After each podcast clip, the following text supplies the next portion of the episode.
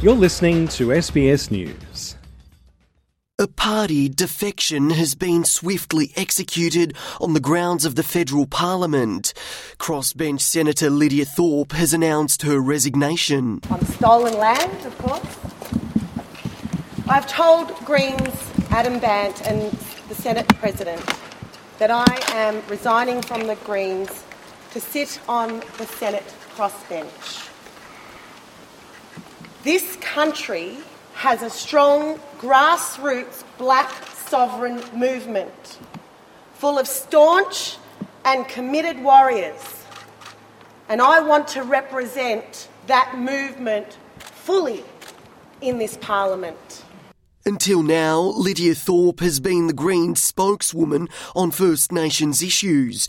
Miss Thorpe says she looks forward to speaking more freely on matters affecting Aboriginal Australians. Now I will be able to speak freely on all issues from a sovereign perspective without being constrained by portfolios and agreed party positions.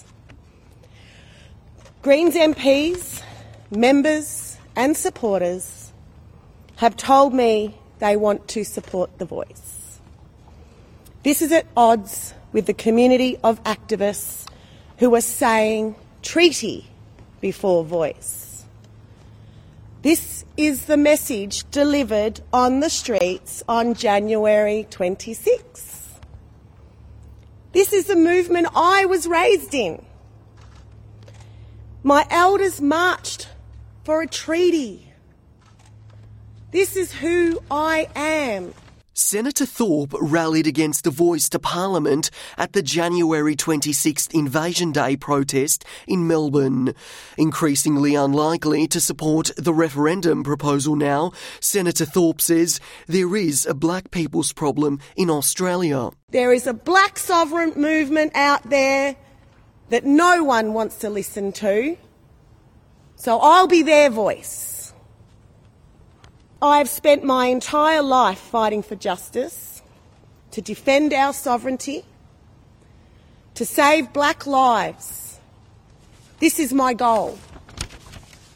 My strength and convictions come from a lifetime of activism, from my ancestors and from my matriarchs, who continue to say to me every day, keep infiltrating, keep your integrity and keep the fire burning. Greens leader Adam Bandt says it's a sad day for his party. I'm truly sad to see her leave the Greens.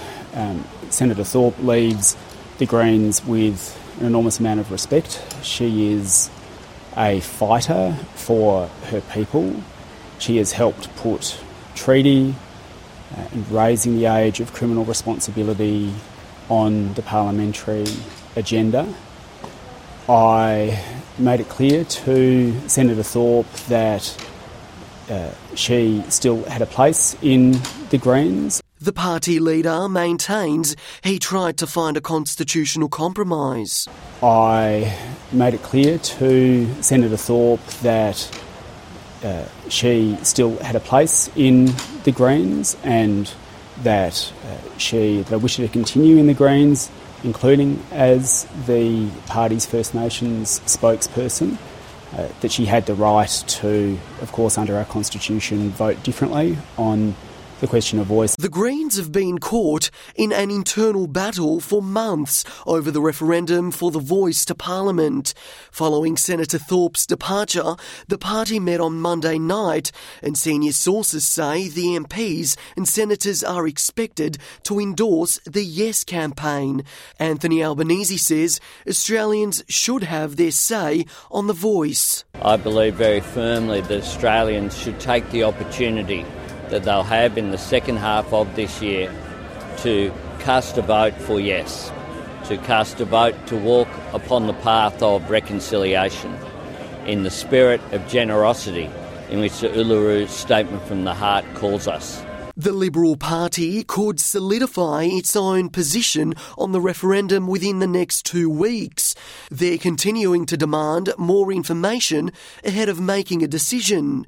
Shadow Indigenous Australian spokesman Julian Leeser says the government should adjust course. The government is tripping over itself through lack of detail. The government is mucking this up.